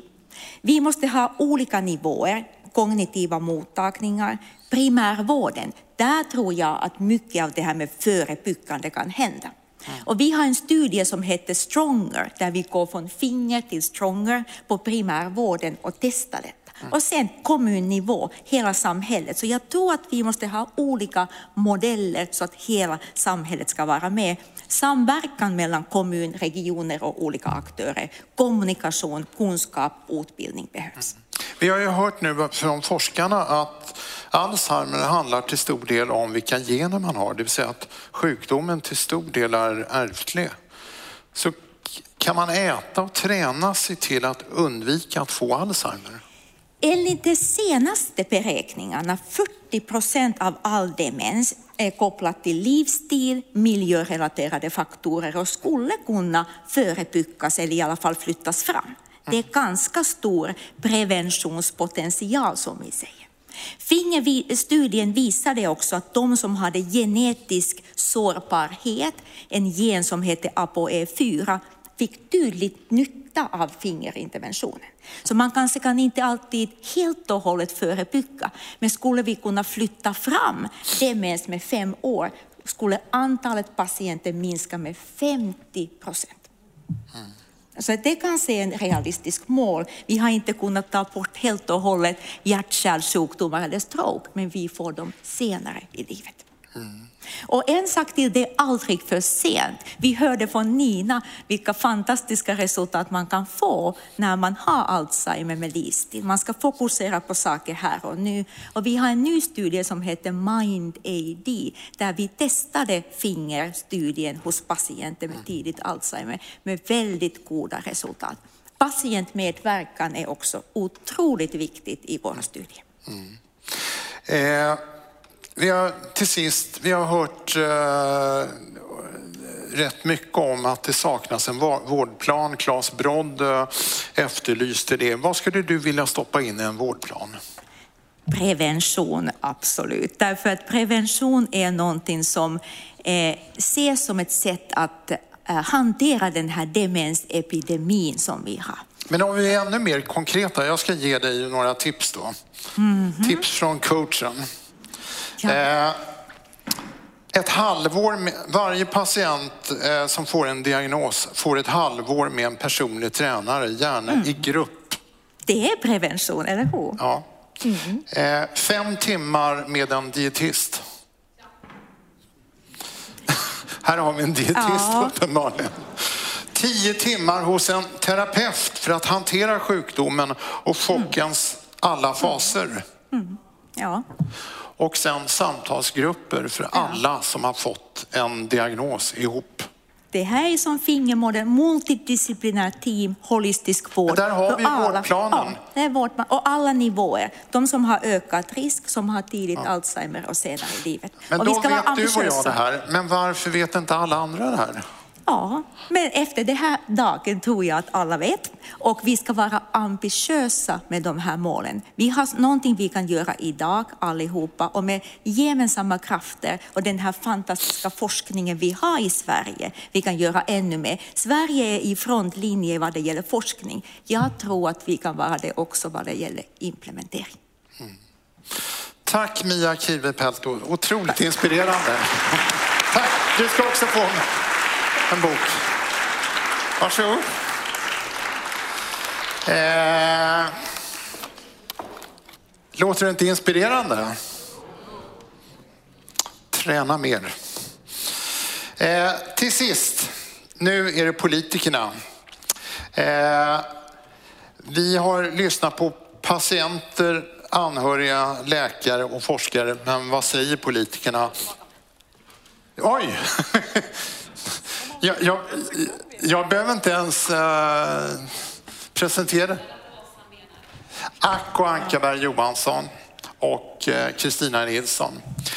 Uh, ni är ju våra värdar. En applåd. Det är bra att man det innan.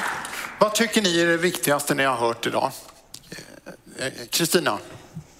Nej, men det viktigaste för mig tänker jag det är att jag känner hopp väldigt mycket hoppfullhet när jag hör alla dessa fantastiska människor som faktiskt jobbar inom det här fältet och ska, ska hjälpa det, oss och landet framåt när det gäller de här sjukdomarna. Eh, så hopp Mm. tar jag med mig mycket av. Sen tänker jag också att det, vi, det, som är bra för personer med Alzheimer, det är ju förmodligen bra för de flesta andra diagnosgrupper också. Så det handlar om att fortsätta stärka hälso och sjukvården, se till att det fungerar med det jag kallar patientkontrakt eller om man kallar det vårdplan eller att man har med sig en plan för vad som ska ske när man har fått sin, sin diagnos.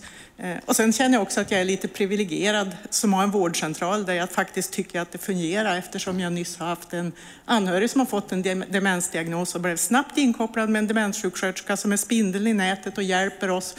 Ja, ni kan ju det här med alla kontakter hit och dit. Så eh, fortsätta att jobba. Acko, vad har du hört? Också, jag instämmer med Kristina, väldigt mycket hopp. Eh, men också behovet av att vi faktiskt åstadkommer en större samlad satsning i landet. Mm. Det hade ju betydelse när vi gjorde en nationell plan för cancervården och att den var framåtsyftande. Det fanns poäng att den var nationell, att det var en plan, titta framåt och samla ihop det. Vi behöver ju tänka på samma sätt när det gäller kognitiva sjukdomar och nedsättningar. Och idag har vi fått en, liksom, visat bredden i vad som behövs. Så att jag tycker att vi har fått jättemycket att ta till oss. Mm. Och varför finns det inte en nationell plan för demenssjukdomar? Ja, om jag visste det så hade jag ju redan fixat det. Men jag tror att det ligger i det här att alldeles för ofta så tänker vi att en del saker hänger ihop med åldrandet och då är det mindre viktigt. Det i sig är diskriminerande. Men jag tror att vi har varit präglade av det ganska mycket. Och så tänker man att demenssjukdomar, kognitiva, ja men det hör väl till när man blir äldre och så får man ta det. Och så har vi inte sett att det är en sjukdom, en sjukdom som kräver diagnos och behandling. Och inte minst att man får det multidisciplinära stödet och hjälpen. Det har vi liksom missat. Och så har vi bortförklarat väldigt mycket av en stor del av befolkningens sjukdomar. Så det är allvarligt att vi har diskriminerat så. Men idag vet vi bättre och då behöver vi också åstadkomma en förändring. Ni har ju hört siffran 60 miljarder. Den här sjukdomen kostar samhället 60 miljarder per år. Vad tänker ni om det, Kristina? Ja, men jag tänker att siffran är ju hög naturligtvis, men jag tänker kanske mer på det mänskliga lidandet som följer med den här sjukdomen före de här 60 miljarderna. Eh, det är ju det som är den verkliga kostnaden tycker jag. Sen tänker jag naturligtvis efter det här hoppfulla eh, samtalet som har varit här framme idag så tänker jag ju också att vi kanske både kan minska det mänskliga lidandet samtidigt som vi sparar pengar på sikt. Och det är ju det som ger väldigt mycket hopp. Mm. Samtidigt har vi också hört idag att det är väldigt olika över landet. Olika mellan vårdcentraler, olika mellan minnesmottagningar. Ska vi ha det så? Nej, det vill vi ju inte någon av oss här. Eh, men däremot så kanske det finns en poäng just i att få den här nationella planen. Vi har haft som sagt en demensplan, den behöver alltid förnyas. Men det vi också behöver lägga till det är det medicinska omhändertagandet. Jag tror att vi har varit lite för fokuserade enbart på sociala omhändertagande, socialtjänstens del. Vi måste också få med hälso och sjukvårdens del i hela, alltså hela processen som ni har visat upp här idag, från diagnos, behandling men också preventionsdelarna. Så vi behöver få en bättre helhet i det här och då kanske en del är det som som Kristina har jobbat mycket med nu, att få en primärvård som är större. Vi har tagit några beslut i vår och det är en pusselbit för att vi ska kunna klara det. En större primärvård med fler medarbetare. Mm. Eh, Bengt Winblad efterlyste en nationell demensstrategi. Är vi på gång med det eller kan ni sjösätta det? Vi får väl se vad det här leder till idag. Jag tänker att, eh, jag brukar ibland säga, fråga inte politiker vad deras parti står för, utan fråga dem vad de kan komma överens om. Mm. För i, i, det långa loppet är det det som ändå är det intressanta, mm. för det är det som kan bli verklighet och det är det som eh, kan få bärighet över tid. Eh, och jag tänker att i socialutskottet är vi ovanligt ofta överens. Mm. Varför är Alzheimer och kognitiva sjukdomar så lågt prioriterade bland politiker? Man hör liksom aldrig talas om det. Och när ni skriver era valmanifest så ser man inte den sjukdomen överhuvudtaget. Vad säger du Acko? Jag vet inte om det stämmer faktiskt. Nej, jag, eh, jag, håller inte med dig. Vi har nog nästan alltid med att vi ska satsa mer på demensvård och sådär. Problemet är att det blir för styckevis och delt. Mm. Vi saknar den nationella stora planen. Eh, så jag håller nog inte med dig. Men däremot så har vi ju inte minst i socialutskottet den här mandatperioden tagit jättestora steg när det gäller andra hjärnans sjukdomar, inte minst beroendesjukdomar. Mm. Där vi nu håller på att förflytta det ifrån att man tror att beroendesjukdom beror på om du är en bra person eller inte. Alltså skärp dig om du är drabbad av missbruk. Ta tag i dig själv. Mm. Ungefär så har vi sett på beroendesjukdom under jättelång tid. Trots att Arvid Carlsson har fått Nobelpris. Men numera vet vi att det är en beroendesjukdom. Man kan ha missbruksproblematik. Men hamnar jag i det som är en beroendesjukdom, då behöver jag sjukvård. Mm. Och då är det sjukvården som ska vara ansvarig. Och vi har faktiskt gemensamt sett till att förflytta den där frågan. Vi har en utredning som just har gått i mål, remisser, snart kommer regeringen fatta beslut. Och det är en av hjärnans sjukdomar som har varit väldigt lågt prioriterad. Men det har vi åstadkommit gemensamt i utskottet. Och det är en av de viktiga sakerna den här mandatperioden vill jag säga. Så det finns hopp även för kognitiva sjukdomar menar du? Det tror jag. Det finns absolut hopp. Men jag tänker också på det vi väldigt sällan faktiskt skriver om i våra politiska program, vare sig på regional, lokal eller nationell nivå. Det handlar ju om det här sista vi hörde om, det förebyggande som man faktiskt kan göra. För det är ju så ohyggligt viktigt, både kanske när det gäller den här sjukdomen, men egentligen eh, vi alla, det jag kallar stora folksjukdomarna, diabetes, hjärtkärl och så vidare. Så att det tycker jag att ni borde skälla lite på oss för, att vi faktiskt gör alldeles för lite när det gäller livsstilsförändringar. Då tar vi det på nästa seminarium. Acko, eh, vi måste avsluta nu. Eh, men kan inte du säga några avslutande ord? Vill du, säga, du kan säga det där. Hörrni, varmt tack för att ni har tagit er hit idag. Ni är väldigt många, ni kommer från olika håll. Varmt tack för att ni visar intresse för detta. Och tack Henrik Fränkel och Gunilla Steinvall därför att vi fick en chans att ha det här seminariet tillsammans med er och att ni har fått en så fantastisk panel som har gett oss alla goda kunskaper. Ja, ni visste nog ganska mycket innan, jag förstår det. Men vi har fått det på ett samlat sätt och framförallt har vi fått oss lite mer råg i ryggen, eller hur? Det finns hopp, det går att göra någonting, så nu är det dags att göra det. Var och en utifrån sin position. Och jag är jätteglad över att ni valde när ni gjorde programmet, någonting som Kristina och jag har drivit hårt hela mandatperioden. Vi ska inte ha ett enda seminarium eller offentlig utfrågning utan att det börjar med patientens berättelse. Och det var det vi gjorde idag. Kom ihåg det som Nina berättade och det som Claes berättade som anhörig. Det är det vi måste ha på näthinnan när vi nu åstadkommer förändring. Varmt tack för att vi fick göra det här er. Tack för idag allihopa. Bloggen och podcasten Alzheimer Life har också en insamling till förmån för kognitiva sjukdomar.